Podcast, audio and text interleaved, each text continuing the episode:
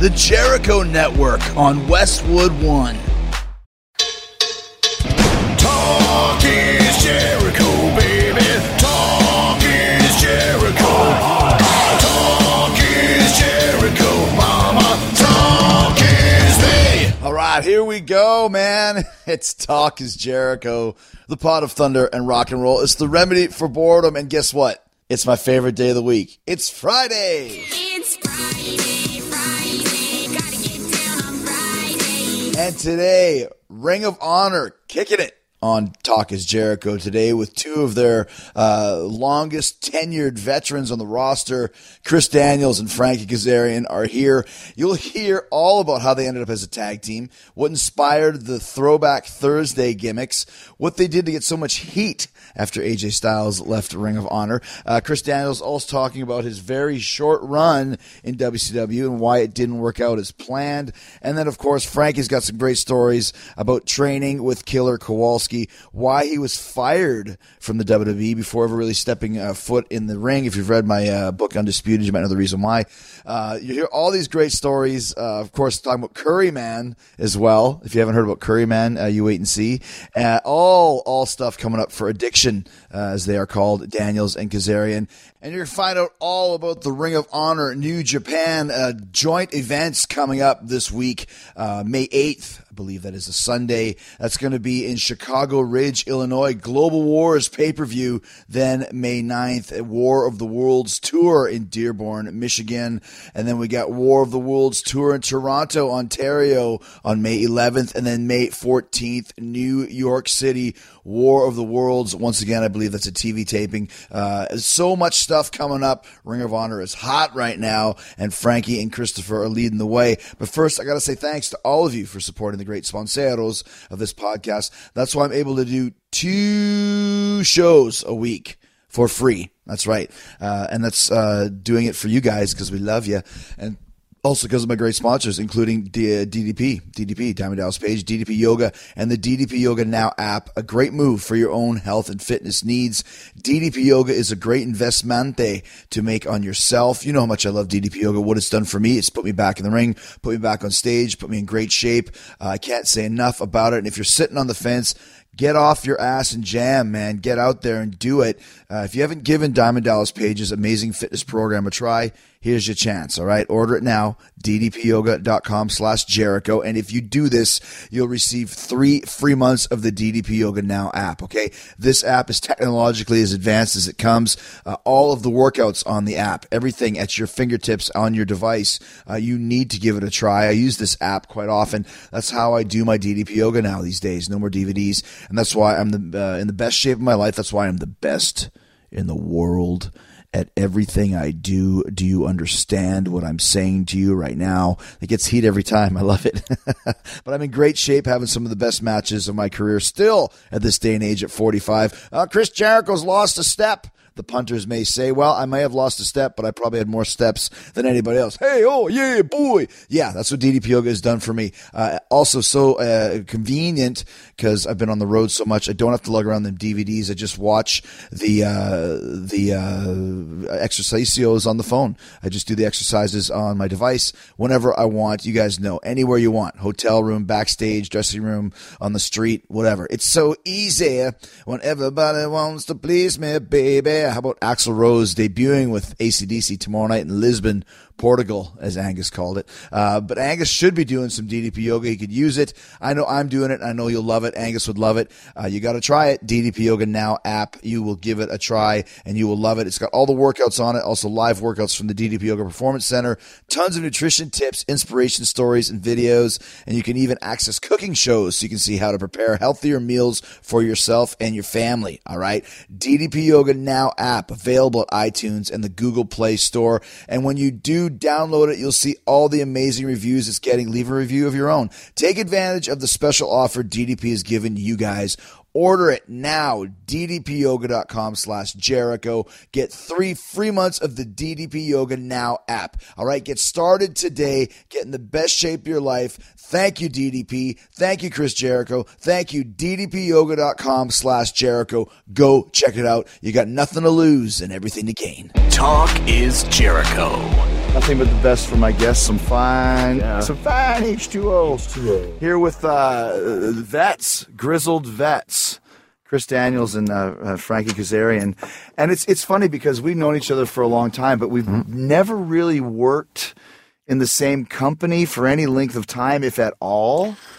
The closest would be doing dark matches and job matches back in the day. Back when I remember the first time I met you was uh, early 2000, and I was my first time ever doing a dark match. Really? And uh, and back then it was different. Like I went and plopped my bag in the locker room right next to, literally right next to you and Bob Holly. and I opened up my bag and I had a copy of Metallica S and M, which had just come out. Okay, right. And you like went, hey man, can I take a look at that? And I'm like, sure. And you're like, what's your favorite track on that? And like, it immediately put me at ease. Yeah. And I also had a Quiet Riot CD, and Bob's like, can I look at that? And I'm like, sure. and I'm like, cool. So like, it, it immediately. I'm gonna was take this. Like, he could have too. So, uh, but yeah, I remember that was the first time I like met you in a. Okay. But I was a jabron indie guy, like Just you know, coming in for a tryout. Sure, sure. But Yeah, you know, yeah, you were kind enough to like engage Well, in it's the- it's conversation. the I was con- like, cool. And it the was, connection of music, right? Absolutely, It's always man. that way. Yeah, yeah. And how about us, Chris? I mean, I've met you. I don't even remember when. It had to have been in 2000, but you had already left WCW when I signed my first contract with them and started traveling with them. You were already Okay, in gone. WWF. Yeah, yeah, yeah. So I can't remember the first time we. Just be a guy that's always been around. Like Yeah. whenever, whenever I, I know, I know that all the times that I had done dark matches around like the, after 2000 when I when I left WCW and started doing dark matches again, you were around and again you were always cordial and you Mm-hmm. Yeah. never treated us like "Hey, get out of here, kid. You know what I mean? I got you guys kicked out of the dressing room. I told myself, these guys in here talking to me. Get them out of here. on that Like, same on that same show. It might have been that show or the next day. Um, this is when I had Curtis Hughes with you for a minute. Wow. And uh, I think you had wrestled Ken Shamrock. Yeah. And something happened, and they came in the back, and they got like almost into blows. Curtis Hughes and Shamrock. Yes, because I guess Curtis caught him with something. Wow. And uh, he came in the back, and they're screaming, and I'm standing like from where you, and I'm just like. Like mortified, like and like they had to be like pulled apart, and like uh, I think it was more Ken on him than he was kind of Hughes. Oh, Ken was a little bit wacky. Right, right. Around that time, we were. Uh, I had a match with him, and I chopped him a couple times, and then he like instantly attacked me and put me like in a pretzel and like pie faced me and all this stuff. And afterwards, I was like, "Why? What, what happened?" He goes, "You chopped me. You can't chop me." He goes, "That's pussy shit." What am I supposed to do? Sell that? I'm like, "Well, just." Don't beat me up. Just say Yeah, don't yeah, do that yeah. anymore, you know. but it's interesting to me because you guys, and there's a few guys out there. I said this when the Young Bucks did the show.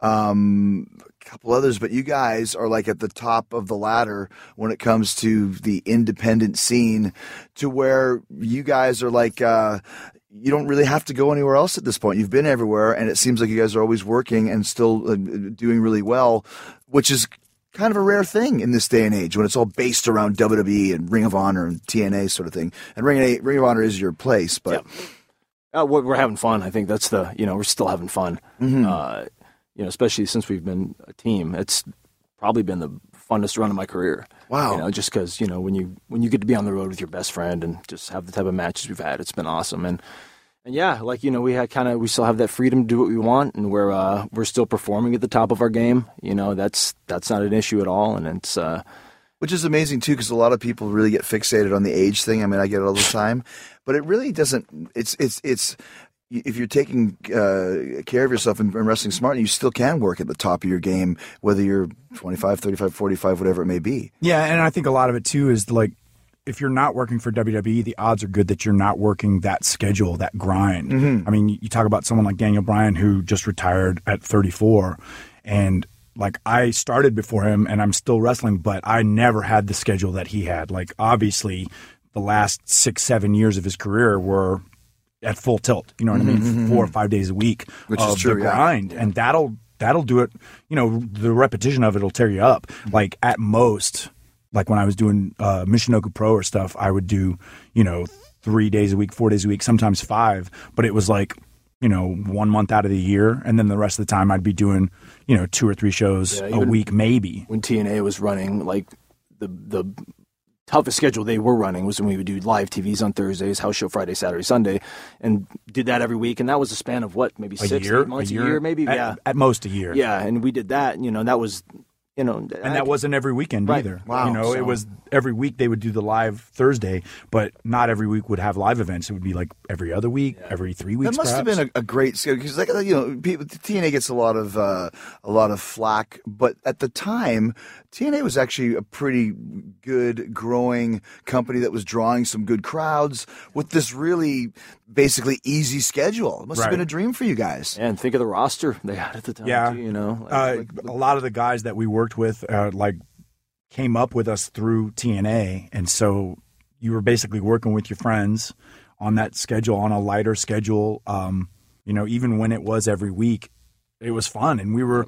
It was it was almost like that little engine that could. The idea like we were all together and we were fighting to get that recognition and try to make TNA. You know, we we sort of knew it wasn't going to become the the exact same as WWE, but we had the idea like, oh well, the more we can grow this, you know, we're we're at the ground floor, we're building this it was up. our company. so- it was yeah, our home. yeah. It was like this is going to be maybe our legacy. So you know, this is if So, what do you think the peak of TNA was?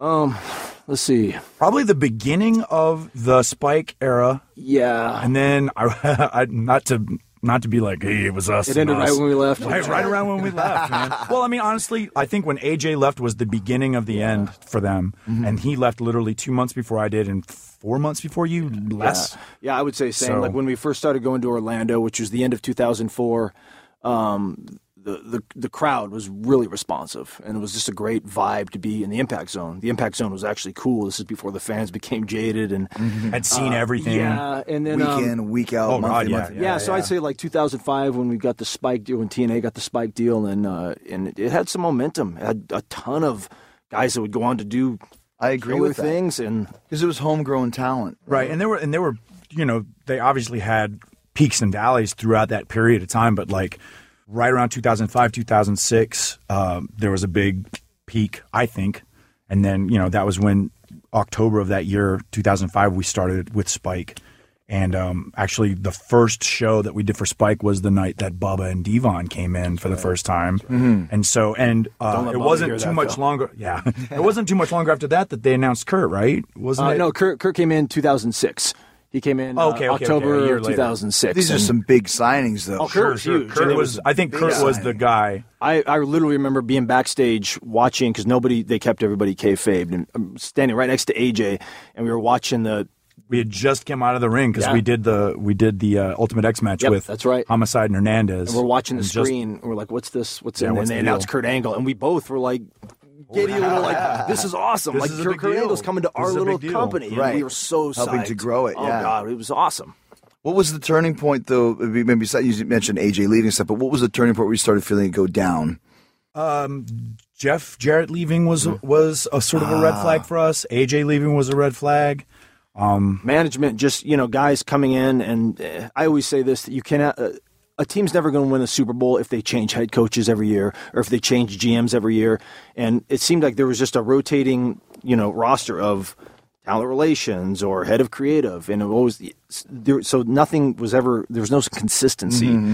So uh, yeah for me uh, the end of 2013 um, i kind of saw the writing on the wall and i wasn't having fun. And you know we were making our own fun, but Yeah, we right. felt like we were the only two that were on our Right, side. How, Like, how do you mean? How are you doing that? Well, I mean, that was like the heyday of us as the team for TNA. Like there was a period of time where I felt like we were the most entertaining thing going on in TNA. Absolutely. And I felt like everybody was saying it and everybody saw it except the people that were writing the show. Mm-hmm. And I felt like, wait, you know, they kept coming to us and they go, ha, ha, you guys are bulletproof. Yeah, we can do anything with y'all. And we're like, well, what if you stop burying us? What, how, think if of how much match? better Yeah. we would be if you didn't bury us. you got put in that horrible moniker of being called a hell of a too, hand. too Yeah, entertaining, yeah. too entertaining. Yeah. You guys, oh, you don't worry, you're bulletproof.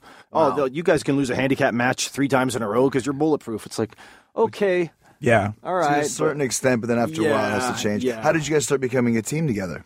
Um, I think we both sort of like around 2011. They had just split up the or not.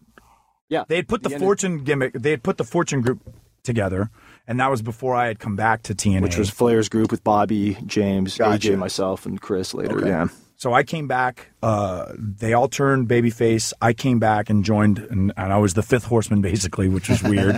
um, and then it was right around that period of time that they split Bobby, Bobby Roode, and James Storm up as a team, and they sort of had AJ sort of go off. Actually, they had me and him sort of get into a, a little deal, and um, And I was the guy breaking up fights between Chris and AJ. Literally, I was. Chris and AJ had this uh, kind of mini feud going, and I was literally Johnny Voice of Reason. Oh. that was it in the occasional match, but it was Right, like they had nothing. Like I was just a guy. You're basically like the agent who comes up to break up the fight. Pretty much, then- yeah. I was just Yeah. like, no, don't fight, guys. Be friends. let's like, be pals. Yeah, it was. so just- I, I do remember though, like at that point in time, they had just split up Beer Money, and the the, the Motor City Machine Guns, who had been there, had gotten injured. Like Sabin had redone his, he hurt his other ACL, ACL. and like the day that Alex Shelley came back to do that, Sabin blew his ACL. So like they didn't have a tag team that was like the marquee tag team. Right. And I remember the year the year that it happened, the Bound for Glory, which was basically our our WrestleMania, they had the tag team titles on the pre-show with Mexican America, which was Hernandez and another guy, and then against uh, Shannon Moore and Jesse Neal called Ink Ink. And I remember going, yeah, because they Ink. because they were all because tatted they had right? tattoos. it. You I see, it's, it. yeah. So, you bum, see. bum, bum, bum. so anyway, I was just like, okay, well, they need a tag team. They're not doing anything with me. They're not doing anything with Frankie. And I don't remember if, if I came to you or you came to me or we both came We together both- and we we're like, both hey, let's go kinda- be a team. We both And kinda then shook together. hands and a lightning bolt. Yeah, hit. exactly. Yeah. And th- and there it began. So, so yeah, so we we pitched. I was I had just turned heel against AJ, and we went to the office and we're like, hey, let us team, let us do this. And they responded with the the idea of the Ultimately, what became the Claire Lynch angle, which is uh, The what now? the Claire, Lynch Lynch, angle. angle, Oh, okay. which is uh, yeah, uh, infamous in its own infamous. way. Yeah, and uh, it it turned out kind of poopy, but you know, it could have been good. But Well, here's the thing. Like the thing that was great about that was like they came to us and they're like, okay, uh, Frankie's going to be an unwilling partner to you, and you've got some dirt on him. And the original idea was like they were going to be like, oh, Frankie is sleeping with AJ's sister, and so you were going to tell AJ, and AJ was going to get mad, and AJ went, wait a minute.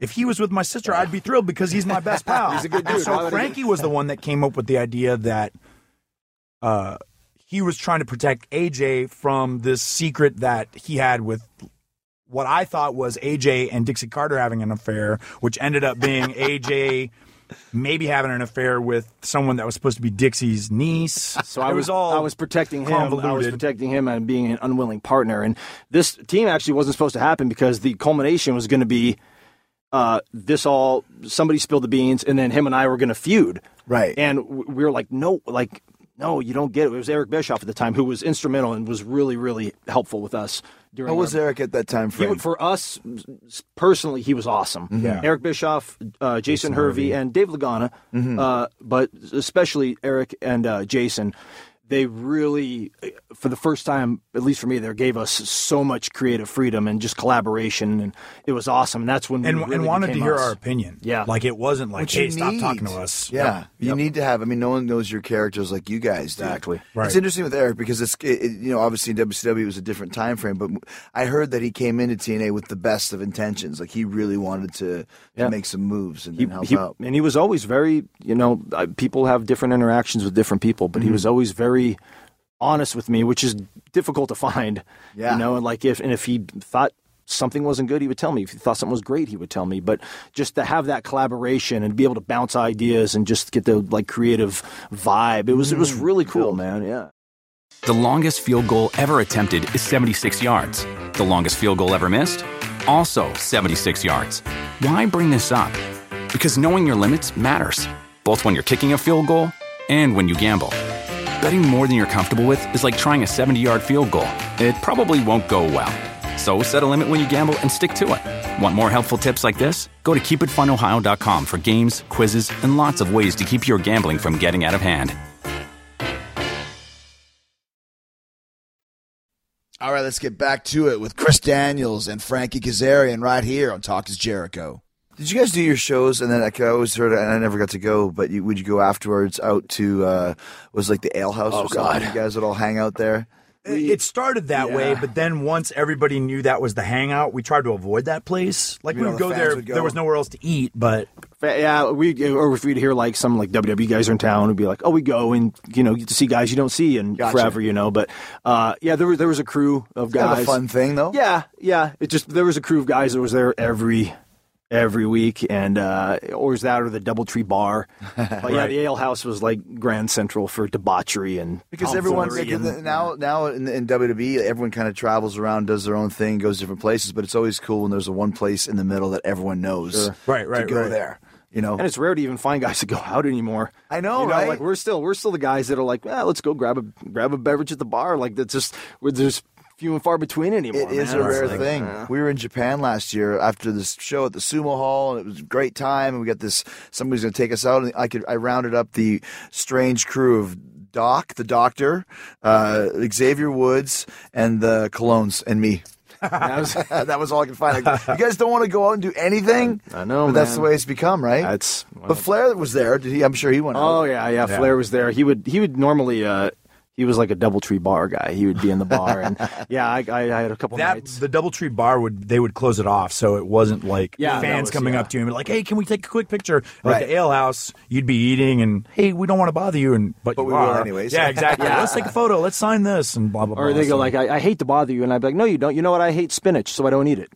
You don't hate to bother me. yeah, yeah. If you did hate it so much, Yeah, Flair would Flair would always be in there. It got to the point where like after you know hanging, you know, having a beer or having some drinks with Ric Flair, I was like, ah, this Ric Flair, this is awesome.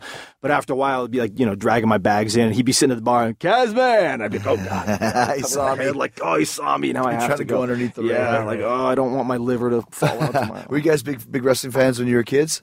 absolutely, absolutely, yeah. man. Who, obsessed. who, who, who, who are your favorites? Growing up in Southern California, I got um, all WWF. The only way I knew anything about other wrestling was through the Apter mags or the Wrestler Inside Wrestling. Yeah, yeah.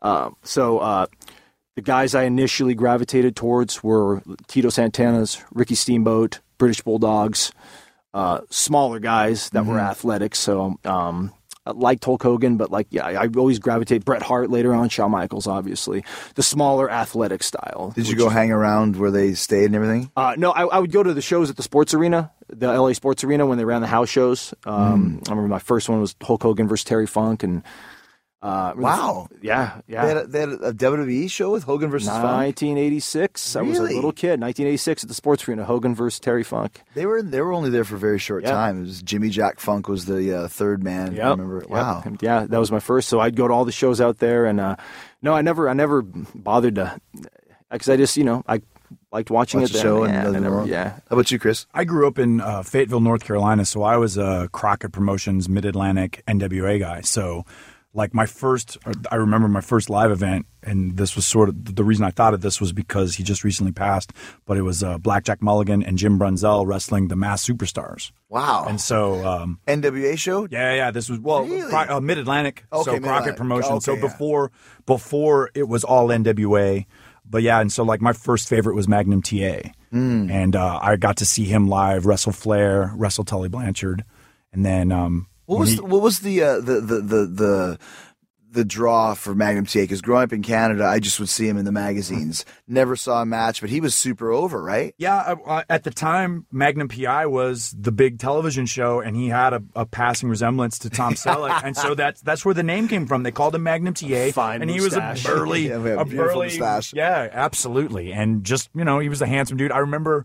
I remember going to the shows and oh my god, there's a Magnum TA program. They had a, a program just for Magnum TA, and I'm like, oh, this is cool, this is cool. And then I opened one page and it was like a picture of him getting out of the shower in a towel. And I was like, wait a minute, why is that in there? And I was like, oh, I'm not the demographic that that picture is aiming Is there also the apparently. Yeah. motorcycle one where he's like sprawled out? Yeah, yeah. So just- I just thought, I thought he was cool. A because the first time the first time I ever saw him, he gave the belly to belly suplex to Kamala, and I was like, oh my god, Oh, the belly to belly suplex. A was great. It was just out of nowhere, and then he did it to Kamala, which was mind boggling at that point. How can he do this? Exactly, He's exactly. so So- strong. Yeah, yeah, yeah. So yeah, so those guys, and then once he had the accident, and Nikita Koloff turned babyface, and that was a big deal in in the territory. And uh, I got to see like the Rock and Roll Express beat the Russians for the belts, which was one of my That's favorite great. matches that I ever saw as a kid. It's amazing how it was back then, because like you said, there was no YouTube uh, to check out the different places. You could just hear about it. Like I remember hearing about Mid South Atlantic, or hearing about like you know uh, Olympic, the Olympic Auditorium, California Wrestling, Chavo Guerrero, whatever those guys. But you would never have any idea. It was like Columbus, and, and the world is you know you'd never see it. Well, right around this time, this was like the advent of cable. So all of a sudden, in addition to the stuff I was getting on my UHF, all of a sudden I watched WWF Tuesday Night Titans on USA, or you'd watch AWA and World Class on ESPN. So all of a sudden, the stuff that I was reading about in the Apter magazines, I could all of a sudden see that on television. I pretended I had just motioned like I had a remote control. This was before remote controls. This was turning the dials. The dials. Get up, um, kid, and change the channel. Yeah, exactly. We're Yeah. renting VHSs. That's how. Right, right, right. That's how I got- was renting renting Coliseum video. WrestleMania that's one it. because I saw Thunder Lips and Clubber Lang on the on the because I knew them from Rocky, Oh wow! and my mom rented it for me, and, and I was saw Tito Santana wrestle, and I was hooked. What did you did you ever spend any time in the WWE, Chris? Um, not not specifically. I did one of the camps that they did with Dory Funk Jr. at Titan Towers in '98, but um, that was the like the extent of any sort of contract stuff. Like I did dark matches after that, and you know when they were in town or even remotely close, I would drive and do. But just never, matches just and- never stuck. Never stuck. Yeah, I it, just the timing. Like I never had one of those instances where they came to me and said, "All right, kid, here's your shot." It was like, "Hey, you're available to wrestle," and so I would do dark matches, or I would do heat, or I would do jacked, or the the, the occasional syndicated show, but never anything that was like long term or like planned out. Like Who did you train with? uh, I trained in Chicago in a place called Windy City Pro Wrestling with a guy named Sam DeCero, who was one of the Max brothers.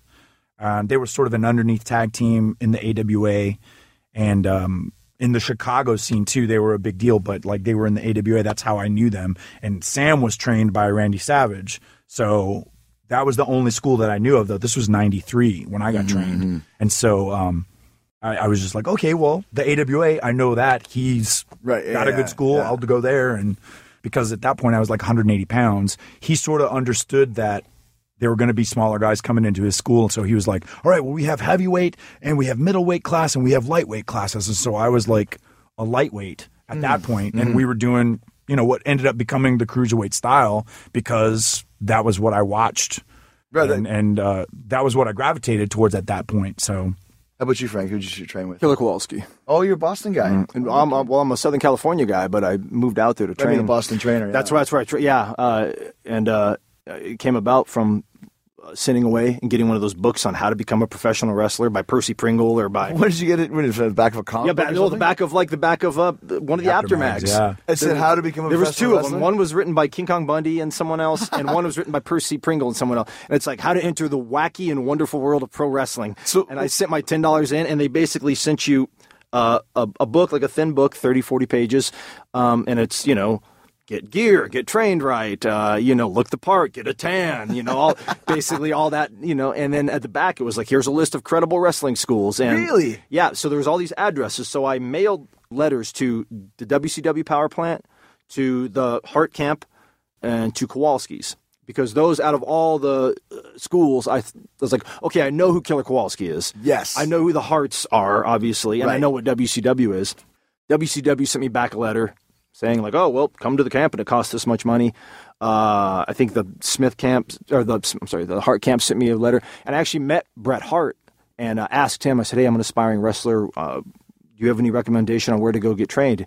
And he said, uh, Killer Kowalski's turning out a lot of good students. And I was like, wow, why didn't he reckon? Why didn't he recommend his own? I didn't know anything at the time, so I'm like, okay, Quick segue. I had the same thing. I, I saw Bret right before at the gym because they, they used to work out at the Gold's Gym in Winnipeg. Yeah. And I told him, "Yeah, I'm going to I'm going to the Hart Brothers Wrestling Camp." He's like, "That still exists." and I was like, "But shouldn't you know? Like, aren't you all friends? Aren't you a part Right. of it? You know?" Just, It's just kind the- of it's the away. dungeon, right? It's Yeah. the- isn't this is the famous dungeon? Aren't Isn't you a guest trainer on Thursdays? Yeah, well, that's what they told me. I'm not going. So uh, based on that, I said, well, if Bret Hart told me to go to Kowalski's, I'll go there. Only problem was if it was in Massachusetts. So Hmm. saved up, scrapped together the money I could, and made the hike to from Southern California. Did you drive to- or fly? Oh, I drove. You drove I took. I had. I had a 1983 Chevy Citation that was a piece of shit. Blew out two tires in Amarillo, Texas. Had all my belongings in the back.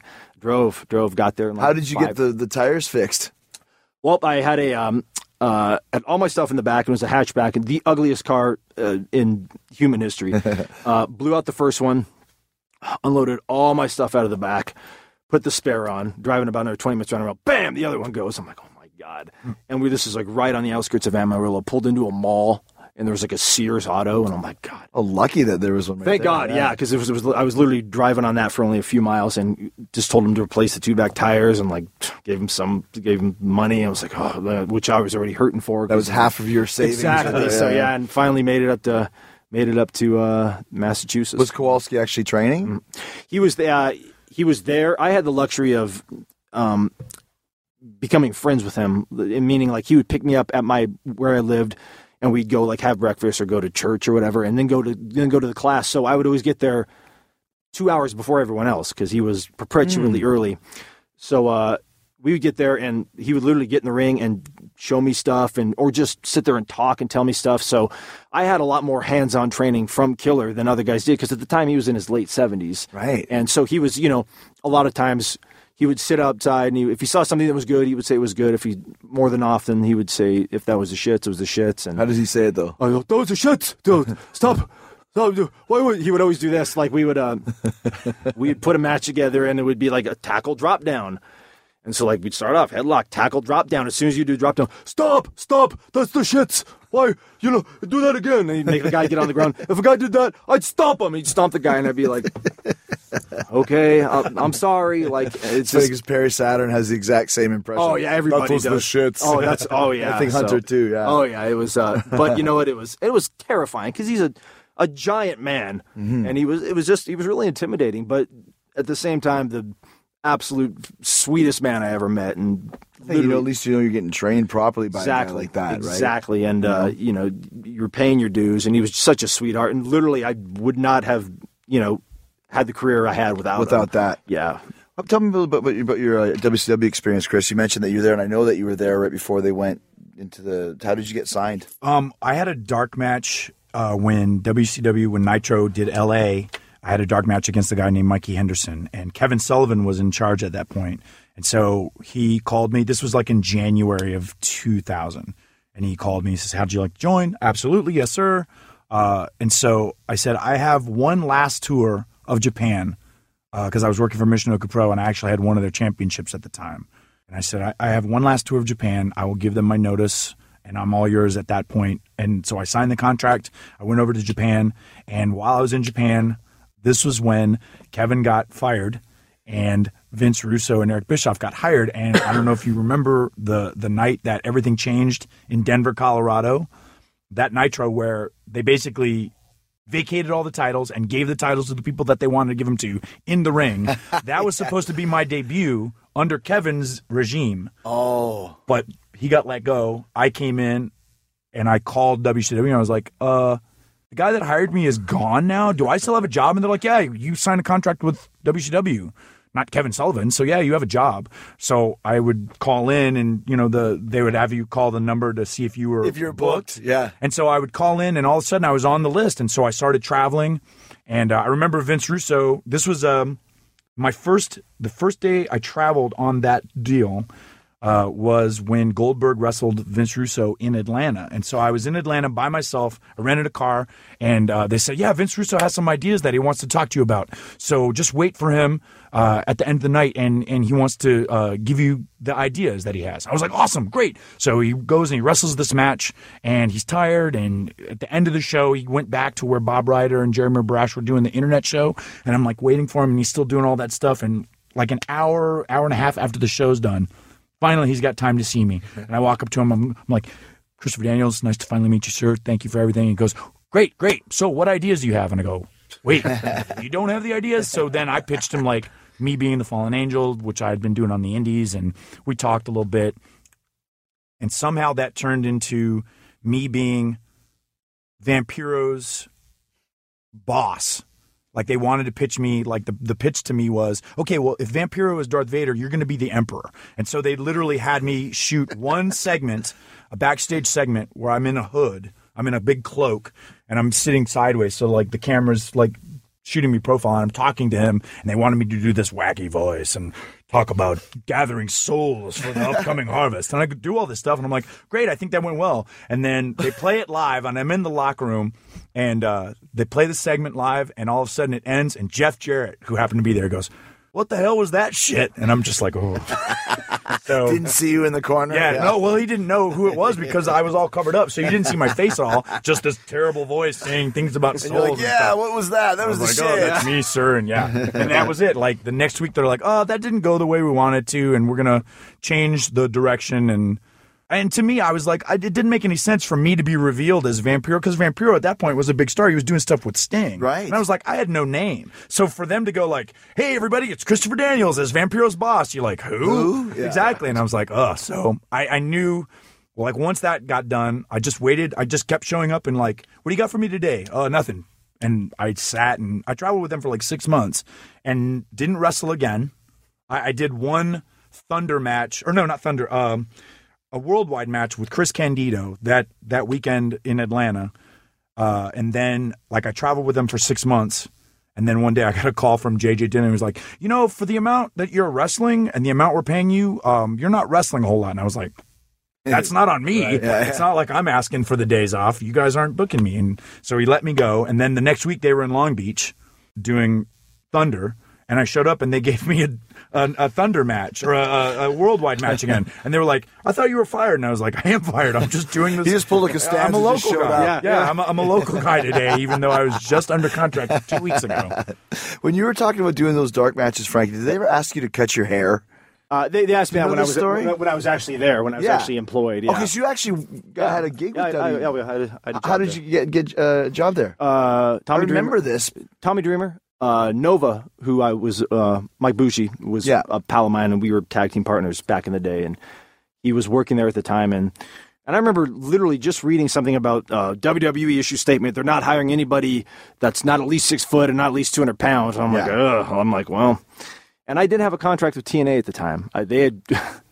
Astonishingly, TNA had forgotten to uh, roll me over, so I was just basically working, you know, contract free. And uh, I told Nova this, and he told Tommy this. And Dreamer calls me, and he's like, "I hear you don't have a contract with TNA." And I'm like, uh, "I I don't." And he's like, "Would you like to come work here?" And I was like, "I'd love to," but I didn't think they were hiring, so I was kind of shocked. So I sent him my contract, and they sent it to legal, and he's like, "You're free to go." So I um so I went, uh, signed, and sat at home and sat at home. I signed in February and sat at home and sat at home, sat at home. And it was at the point where I was calling like Johnny and I was like, Hey, I'd love to come to, like, they put me on the road the first few weeks and just did dark matches and stuff. But I was hearing nothing and I was like, I was getting almost like, I was like, I don't want ring rust to kick in, you know? And You just sit. It's frustrating. I was just like sitting at home and, you know, people are like, don't worry about it, just get paid. But you can, you can yeah. tell me that at the time. And, you know, and still I like to work. of course. Um, and uh, you know, and and then uh, so I'm calling, I'm calling Johnny. He's like, "Well, do you want to move to Atlanta?" And I'm like, "No, like, I not necessarily." But Right. uh, and so then they they sent me to OVW for one week, and I did that, which was cool because that was like Lance Storm's like last week training there, so it was cool to you know learn a little bit from him, pick his brain and stuff, and then and then they put me on the road for. Uh, I started on doing velocity matches, and I was there for a few months doing that, and then the suggestion was to cut my hair and uh, at that point i was so a i wasn't mature enough to be there um, all i knew about wrestling was some japan tna and indies i didn't know how to treat it as a business and that's 100% on me uh, they could have suggested hey switch your tights and i would have done the same Right. right. I was. It was literally. It was like you know what? No, I'm not going. You know, you brought me in to do this, and I'm not going to do that. Uh, and I was. Uh, I'm. I have a rebellious spirit, uh, and it's it's cost me jobs and stuff. But I. But I. You know. I. I wasn't ready. If I would have stayed, I wouldn't have lasted long, anyways. Just because I wasn't mentally ready to treat it like a business, Right. the way you know the that grind of it. Yeah. Right, exactly. I, it was still, and in the back of my mind, I knew, oh, I can go back to TNA because they told me if if anything happens, you can come back. Uh, well, that was, you know, I sat at home for nine months doing indies, so uh, that, yeah, it was, you know, uh, How long was it when when they asked you to cut your hair until you got let go? uh, that next uh, that the conversation happened, and I got home and I called Johnny. And I called Johnny. And I said, uh, I don't want to cut my hair. And he goes, Let me ask you a question. Do you want to work here? And I go, Honestly, no, I don't. I said it's not meeting my expectations, and uh, again, that's not on them. Yeah, it's yeah. the WWE. That's that's on me. I had a chip on my shoulder at the time. I was, like I said, I was young. I didn't know what to expect, and I wasn't having fun. I was why I felt. I felt more comfortable back when I was doing dark matches. Like I said, when I was plopping my Yeah, yeah, yeah. bag. Everyone seemed a lot more friendly back then. It just when I was there as an employee, I felt like I was walking on eggshells all the time, and uh, that could be me. That could just be Or- a character flaw in not me. knowing any better, like exactly. You know, but uh, it just and it wasn't. You know, it just it didn't meet my expectations, and I I've take never- 100 percent responsibility. I've never told you this before because we've never really talked about this. I was standing uh, talking to Vince, and Johnny came over, and they mentioned your name, and that he said he, said, he, said uh, he doesn't want to cut his hair, and Vince's like, well, maybe you should get rid of him, John. And I was like, okay, Vince, I'll be over here because I had this idea, and I was like fighting for. it. Well, Yeah. maybe you should get rid of him then. And I was like, okay. So that's what I was like. That's that was the Yeah. that was must have been right was when you said, Yep. I don't want to cut my Right hair. when I called him. Yeah, how ball, how a ballsy or stupid, you know. But like it was just like one of those things. Like, you know, like this is when they were revamping the cruiserweight division, which oh. which you know Didn't didn't last Yeah. either. And I was like, okay, well, you, it's not a cruiserweight company. right, uh, absolutely it's not not. But it's like you tell me you're, you're bringing me in to do this, and I have this certain look, and Yeah, yeah. I got it just you know, it is what it is. I don't I don't regret anything. Could mm-hmm. things have been different? Maybe, but I'm pretty pretty thrilled Well, I with mean, the way th- things there's a lot out. of places to go in, in, in the wrestling world, you know, and, and if you guys are good, you'll always get a chance. But Absolutely. let's talk about, you mentioned Michinoku in Japan. I want to talk about uh, the uh, very mysterious uh, wrestler known as Curry Man. Bastard. Uh, kind of a bastard, yeah. Oh, complete Um, bastard. Owes you money, right? And a year of my life. Yeah. Yes, money and a year of my life. Yes, and he's an alcoholic. Okay, so, so Curry Man, for those of you who have been initiated, uh, mask with a giant bowl of curry on the top of it. Yes. And uh, I know Michinoku was uh, Lucha Libre influenced com- company, but very wacky gimmicks as well. Yeah, they they did a uh, every four years they did a tournament, a round robin tournament called the Mass Man tournament, and literally in April of 1999, I did a tour as myself, a week tour, and at the end of that, they said, "Oh, we'd love you to come back uh, in May for the Mass Man tournament." And we'll take care of it. And I go, okay. So I get there the first day of that tournament, and a guy named Kendo, who was uh, a Spanish speaking wrestler, older gentleman, uh, he came up to me. I know says- Kendo. Yeah, yeah, Mexican Kendo. guy. Yeah, yeah, yeah, yeah, yeah, know yeah. Um, Crazy, weird flying, like spinning and jumping. yeah, jumping. and he would do the jumping yeah, gimmick yeah, with the, yeah. the feet. And he looked like and- he was about 60 years old. Yeah, yeah, yeah. He he says to me, "Ah, you're Karema," and I go, "I don't know what Karema is, but okay." So then. 20 minutes later, they hand me the t shirt that has all the names of the characters on the shirt in the tournament. And it says Curry Man. And I go, Is that me? Yes, that's you. And so he, he, he tried to describe it to me. He tried to describe it to me early. He was like, Ah, I think your mask, uh, maybe food. And I go, like Carmen Miranda? Like, do I have like apples and oranges on the top of my skull? And I see it, and uh, there was a character in uh, which was a, uh, a cartoon over there, uh, basically translated as Muscle Busters, called Curry Cook, and it was a a guy with a bowl of rice and curry on his head, and so that was um, their idea. Jinsei Shinzaki, who was Hakushi, he was sort of like the main creative guy, and he was like, "Oh, this is the character I want to give you." I was like, "Okay," and uh, I had no idea how to play. it. I literally played the first two weeks as Apu from The Simpsons because that was my only influence in terms of Indian. So I would hit a move and I'd be like, "Oh, so sorry, so sorry." And finally, Gran Hamada was like, he saw me getting frustrated because I had no idea how to play this character. He's like, "Just go wrestle. Stop screwing around. Just wrestle." So after that, I was like, "All right," and just did my stuff. Now you're and- playing it straight. yeah, just wrestling. Yeah, literally just wrestling. And then after a while, I was like, wait a minute, I'm ridiculous. I have a bowl of food on my head. So then I just started having fun. I wrote the words eat me in Japanese on my arm. and uh, I started doing the wacky dance and doing the big hat that covered up the, the, the bowl. Oh, And nice. so then I started having fun. And then it started to get over. And all of a sudden, I was pretty much on every tour. Wasn't there, wasn't he have a little mustache too, Curry Man? Like a little Fu Manchu mustache? No, no, no. mask? He had teeth. He had Oh. wacky teeth. Uh, it looked like a a, a jack o' lantern. Yeah, with shark teeth. Yeah. Uh, and just a wacky grin. And so, like, uh, I started. They gave me a, a yellow singlet and like Sabu baggy pants. So I was this big yellow thing. And I was like, the heck with that. I'm changing my gear. So I ended up basically getting a pair of biker short style trunks. Yeah. And wearing a half shirt because I was covering my tattoo, so that nobody knew that was Christopher Daniels. and I basically looked like Billy Gunn without all the muscles and uh, the strength. Uh, and I would wrestle like that, and I did the hat and the wacky dance, and years passed. and Did, there did, was. did you have like a, like a signature move for? Uh, the spice drop. Well, they called it the spicy drop, and then in the U.S., I ended up calling it the spice rack, which I thought was wildly clever. And then they never talked about it again in TNA, which is weird. But Shocking. uh, yeah, so I thought that was clever. And, and and then when they did do it in TNA a couple times, you had like this wacky psychedelic uh, uh, green screen behind you with the dance and stuff. Right. Well, I I pitched the idea doing Curryman and TNA because I had sort of come to the end of trying to do the Fallen Angel thing. I kept finding it, it never got over the way I wanted to, and I finally realized that I was sort of playing a character that I wasn't invested in. Mm-hmm. And so I said, "Well, look, you guys keep asking me why are you called the Fallen Angel, and you can do one of two things. Like instead of trying to make me this big religious character like I had always envisioned, Supposed to be it- like a cult leader or something. yeah, it was supposed to be. It was based on like David Koresh. and I wanted to be like this leader of men, and sort of basically what Bray Wyatt is doing now. That was what I wanted to be. Was this guy that you know spoke in mysterious thing tones and and but it was very much more specifically religious. Like he was God's gift, and Gotcha. God chose him, and you know all the things that happened bad to you or because you were bad and God was punishing you. I was great. God loves me, blah, blah, blah. So I realized I wasn't really 100% into that. So I said, look, you can just make the fallen angel a nickname like Nature Boy or Heartbreak Kid because Shawn Michaels doesn't literally break hearts every time he goes into the ring. You can just make that a nickname, or I can be Curry Man. And they said, ah, Curry Man. And so I did a year in TNA as Curry Man.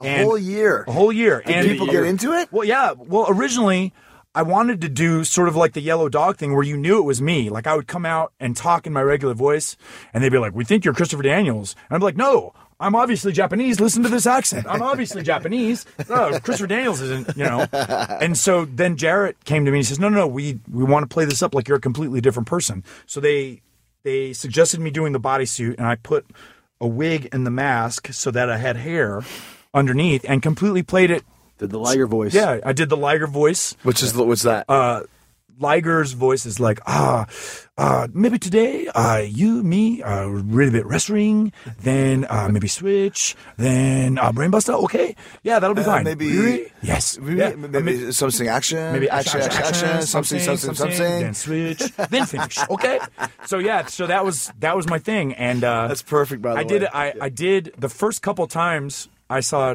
I thought, okay, he speaks no English, so and I didn't know a whole lot of Japanese, so I would go out there and just mention. I would say Japanese wrestlers' names, and the only people that would get it would be the people that knew Japanese wrestling. So I'd come out and I'd go, ah, Misawa Mitsuharu, uh, Ikuto Hidaka, uh, you know, all this stuff. And Mike Tenay on television, he goes, ah, he's naming off all the Japanese wrestlers you know. And I go, no, that's supposed to be Japanese words. They don't know. stop being so Don't blow my technical. spot. So then, like three months down the road, I was like, wait a minute, I've been in the U.S. for a while, so now I'm going to start talking in English. So I started doing the the Liger voice, and ah, today, ah, Kazu, you and me tag, we're wrestling. Ah, So Moto City enthusiastic, Machigans. right? Oh yeah, Oh, yeah, ah, maybe ah, Today, maybe this, maybe, maybe you tag. Brainbuster. Yeah, yeah, yeah. and so Did you have any other gimmicks? Or was always Frankie Kazarian? I was, um, well, I was brooding Raven uh, lackey Kaz for a while. Oh. I, I was goth for about four months. Yeah. Okay.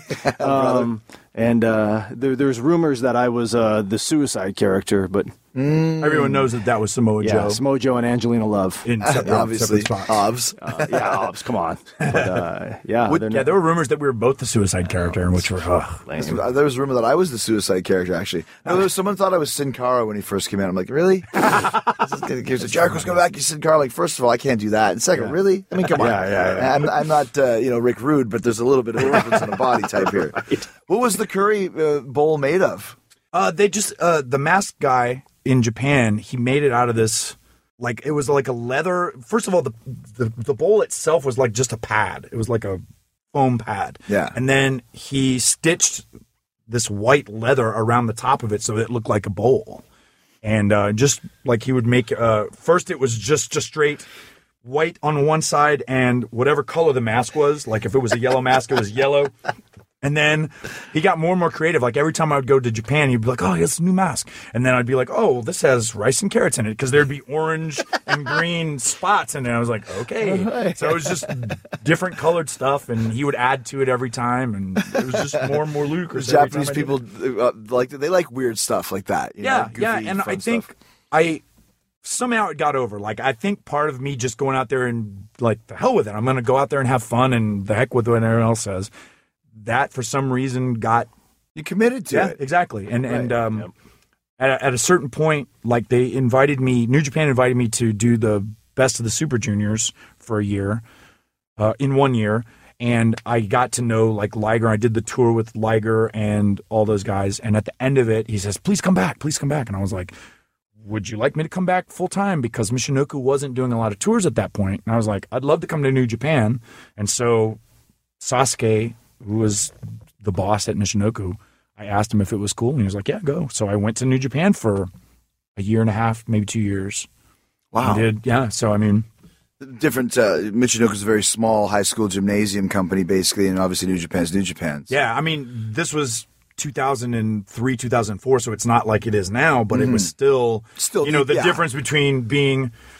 You know, to them at that point, that was WWF to me. Well, that was like the Japanese WWF. So But I was like, Michinoku yeah. was famous for being like a very small promotion that would literally go to high schools and everyone would sleep, uh, sit on the floor. Yeah, yeah, yeah, yeah. Right? Yeah, I mean, not, it wasn't always like that. They would do bigger shows that would be in Yeah, of course. But like on the touring schedule, lots of basketball, basketball gyms, Mm-hmm. and they would lay out the tarps on all four sides of the ring, and people would sit on the floor. Was, was And, there uh, other wacky gimmicks there? Um, the mass tour that I did, uh, the characters that they made up for the thing, because they had, you know, Gran Naniwa and Tiger Mask and Sasuke, who were established characters, but there was Curryman, there was basically a, a black mouse named Dako-chan. It was basically Mickey Mouse ears, and he was uh, the kid that played him was Jody Fleisch, who uh, wrestled in in England, and um, and then there was another British guy uh, named uh, God, what was his name? Uh, anyway, he wrestled as White Bear, and he was just white, just white bear, and they were like, "Ah, it's just White really- Bear." Yeah, and Bottom of the barrel for gimmicks, right? just yeah, just making stuff up. Red and ant. so yeah, exactly, exactly.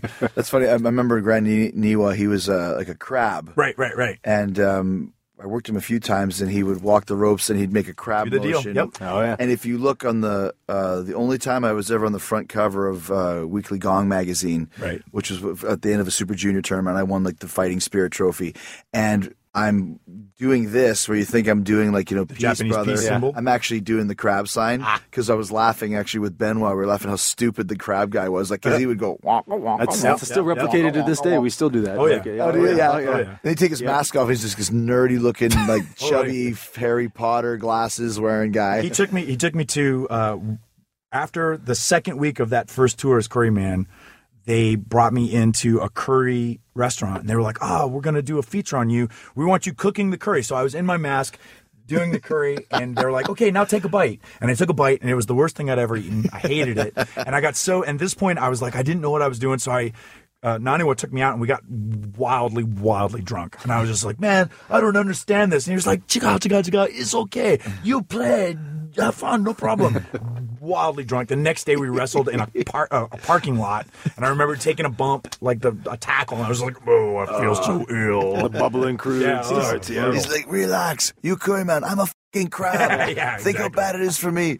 Did you spend any time in Japan? I, I did some stuff with Zero One uh, when they uh, first started, like uh, 2001. Ota- Otani was involved. Otani that? was there, yep, and um, uh, Samoa Joe was going over there a lot at the time. Uh, Steve Corino, um, C.W. Anderson. How'd you like that style? guys over like that. It was cool. I dug it. Me and uh, I first went over there. Nova and I went over as a tag, and um, we were tagging, of course, and it was cool. I, I dug it, and then uh, he got signed, and I continued to go over for another year. Um, and it, it was I, I loved it. I always wanted to go to Japan, so that was a good. And um, that lasted up until I started with TNA.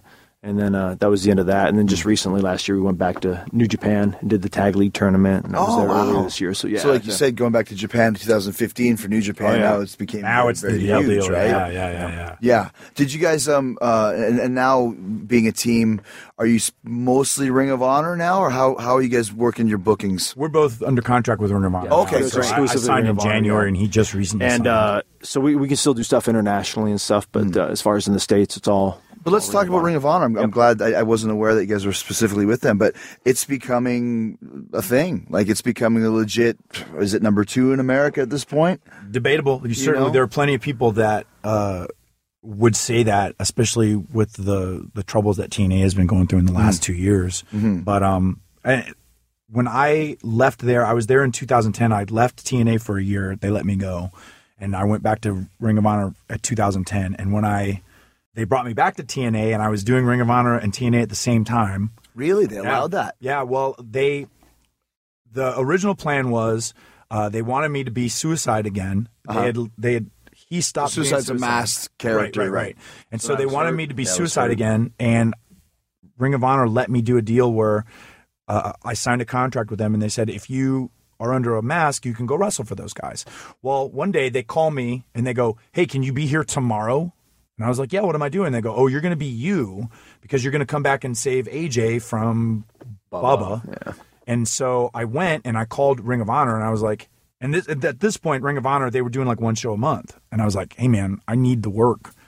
And uh, I remember Cary Silkin was like, I'm not happy about this, but I'm not going to keep you, you know, I'm not going to make you starve. So go do what you got to do. And, um, you know, it was a little, a little uncomfortable. The next time I was at ROH, I went up in front of the, the locker room. I was like, look, guys, I'm not disrespecting you. I, this is an opportunity for me to feed my family. And so I did that for about two or three months. And right when they got television with Sinclair, when Sinclair bought Ring of Honor and started to do the Sinclair television shows now that are going on now, um, I was the television champion and I dropped the belt to El Generico. And uh, they had just started like Sinclair just bought the company and they're like, okay, we're going to do all these good things. I go away for four years. I get let go. I come back and they're like, yeah, we'd love to have you back. And I was like, well, I've got a partner. Do you mind if I bring him with me? And they're like, yes, bring him along. So we come back three, three and a half years later and it's their first broadcast pay per view. And um, we were, I was, first of all, I feel very fortunate that they, you know, they could have absolutely said, "We don't have any room for you, man. We've been building these guys up for the last three years. We have Right. no room for you." But they, a, they gave me a spot. They gave him a spot. He had never been in. He'd wrestled one match in Ring of Honor in his whole career. Yeah. And so uh, I felt very fortunate that they gave us the opportunity to uh, debut on their first. And at the time, our act, our tag act, was still hot. Like at least with the people, everyone loved it. You know, Yeah. everyone loved our act when we were doing Bad Influence in TNA, uh, and it was it was getting over. And what was the act? Just the team? Or It was us. you- It was us. uh, Just doing- the team just doing tickle butt and do Lots just being us. Yeah, Like, basically, I it's it's sort of like what the New Day is doing now. Honestly. really? It's, it's it was very much like us getting out there and and doing wacky stuff. I remember uh, one day we were on a loop, uh, and there was an actual. We were on a loop, show loop. I go to a mall in North Dakota, and there's like a, a Zubaz kiosk, and I'm like, "How many guys want Zubaz?" So literally. 13 wrestlers like, give me a pair of Zubaz. So he and I were like, hey, do we have the balls to wear this on national television? So we came out and we did a thing called Throwback Thursday, and we came out in Zubaz and rag tops, and we wrestled in them. without asking, Without without, asking, asking, management. And it was Thursday, and it was like Throwback Thursday. So we Right. did Zubaz. So the next time we did it, um, it was uh, it was overseas. We Right. did uh, we did uh, Braveheart. uh, we did Braveheart. It was a throwback. Yeah, we, that's we right. threw it back to the you know ah, to the, so you guys would make that your to the- gimmick. yeah Yeah, exa- yeah. So and every then- once in a while we'd do Throwback Thursdays. In So Chicago, the first time we did TV live, we did uh, the Legion of Road Boom.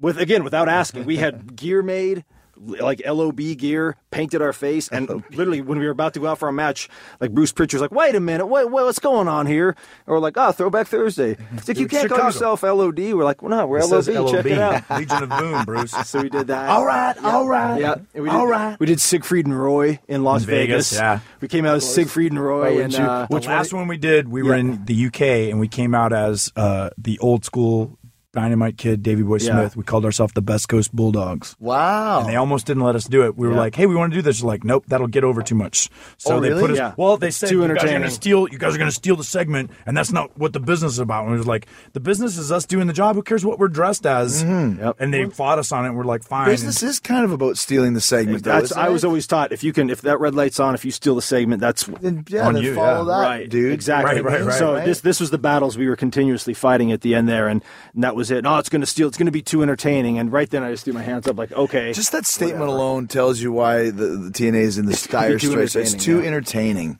But stuff like that. So that became our shtick, and that's what people like. Oh, I loved your guys' throwback Thursday, or I loved your impression of AJ, or I loved your, you know, What's the impression of AJ? just we did it. We Come did a thing you. where uh, AJ, uh, we, AJ left the company after the whole Claire Lynch thing. He got so frustrated and upset. And I, I beat him in a match. I beat him in what was billed as our last match ever. Yeah. And the next day he goes, you know what? I'm done with this. And he leaves the company. Yeah, and so I took credit for it. And then one day I come out and I go, you know what, everybody?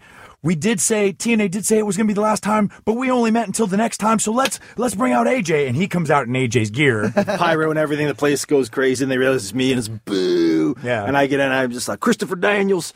I would like nothing more than to wrestle you one more time. But here's the thing, uh, and I just go into this whole thing. Here's the thing. Well, because eh, because um, yeah, he's just one of my best friends. so I just you know I've just listened to him talk so much, and it was uh, I just finished working with top. him, and uh, Oh, yeah. one of the things when you're putting together the match, he doesn't swear. right? Does, and does he would- frick. a- a frick, frick, and another one that he does is be like, "Okay, I'll pick you up. Come here, you," and then I'll throw you over there. So I'm there, go for a bite. Come here, you. Come here, you. it's funny, you know, when you've been surrounded around someone for a while. Oh, So I, and I'm still, by the way, I can't get out of my craw that there's still a Zubaz kiosk in North It was, Dakota. it was but why wouldn't there We be? If Lost, there's- I, I lost my mind. I was like, I texted everybody on the roster, guys, guys, look, the Zubaz. And literally, I had ten people like, hey, can you get me a pair of like, uh, I want pink and blue. I, want I yellow want the and green. Rams. Give me the Rams colors. I'm like, I don't like- even know what the Rams colors are. It's like point. seeing Yes. a dinosaur. It's like there's one left. It's Yep. right there. That's right there. It was Do- I- nuts. You mentioned that Ring of Honor brought you back with all these other guys, but I I think one of the reasons is that you guys are veterans at this point. You're probably good to have guys like you in the locker room with so many young guys. I would assume. Yeah, and and um, we got it was fortunate. Like the situation in TNA was, we were the only established tag team, and for some reason they kept going with everybody else Makeshift except us. teams, yeah. they would put teams together like makeshift guys. We were always like if they wanted two baby faces to to go out there and have. Uh, a competitive TV match. It was always us. You know, we wrestled like Bubba and Sting and Bubba and Jeff Hardy and all of these, you know, all these makeshift teams. And then we get to Ring of Honor, and there's opposite, yeah. Red Dragon, the Young Bucks, the Briscoes, like eight or nine different tag teams. War Machine, uh, the All Night Express just recently came back. So now, like, it's almost an embarrassment of riches how many Sure. tag teams are there. And like the benefit for us at this point is like we're definitely not as a team specifically, but like I'm 23 years in. He's 18. almost okay 18 so like we're literally That's the most 50 years experienced experience yeah the two we're the guys. most experienced guys in the ring at any given moment and so like that's sort of been our go-to is like and the, the tag team scene there is like like you was just mentioned all those names and I, I love tag team wrestling and there's really a focus on it Ring of Honor which is cool There's an art know, form to it as well. you know? absolutely Uh, it's just so exciting there's so much more you could do in a tag match than I love having tags. We had one last week on SmackDown, the first one I've had in ages, and it's just so much.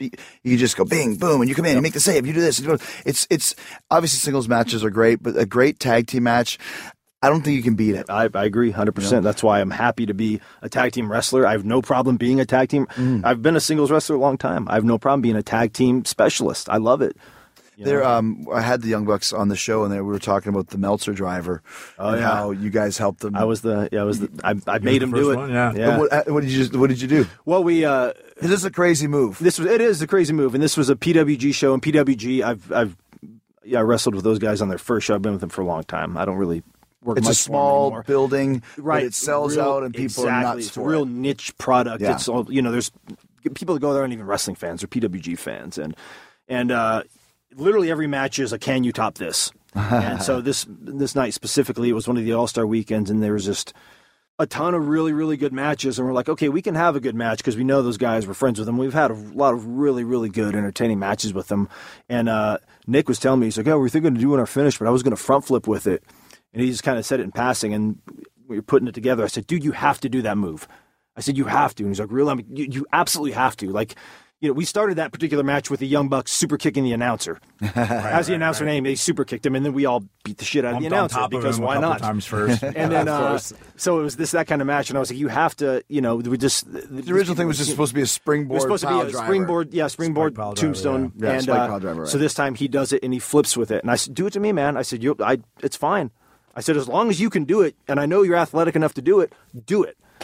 So that night they busted it out, and the It's the- driver was born. It's the same bump for you either way. Right, Right, right, right. Exactly. Just close It's your no- eyes and wait. You don't was even just- see it. Yeah, you don't exactly. even see it. Your but it was just it was like just an idea. It's like, oh, it'd be cool if I did the front flip, front flip, and I'm like, dude, you have to, you absolutely have to tonight. I'm like, dude, you're absolutely doing it. And obviously be, went bonkers Yep. and people went nuts for it. Yep. Now you just did one the other day of like the best moonsault Meltzer we did, we did a play on it. Yeah. Right. Yeah. We um which is nuts. we've we've been trying to have like one of the things about the Young Bucks at Ring of Honor, like they were always brought in as like an attraction, but they they never really had like a feud. They always would do dream matches, which is awesome. But after a while, you're like, okay, well they've wrestled everybody that they Right. can wrestle. So uh, once we got there.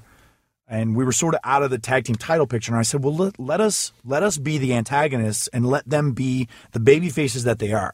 Like their act, they act sort of heelish, but it's the cool heel. Yeah, so they're people over. love 'em, right. And we're- Exactly. and we're so the let heels. us be We're the, bad heel guys. heels, let us know? be the guys that are there to bump around for those guys. Yeah. And so we did a. Um, we did like a, a beat down on them one night where we basically did all their moves to them and did a feud and finally they were like I said, "What if we did this?" Like I went to them, I went to a show that they were at, and I was like, "Hey guys, do you think we could do the the Meltzer driver, but if it's me doing the moonsault?" And they both were like, "Yeah, we could do that." And so it just happened like the next match that we did was us and them and the Motor City Machine Guns in a three way, and it just so happened that we got the the the, Duke. honors, yeah, the and- favors for us that night. yeah, and As we were so there. and I was like, it has to be that. Yep. It has to be that.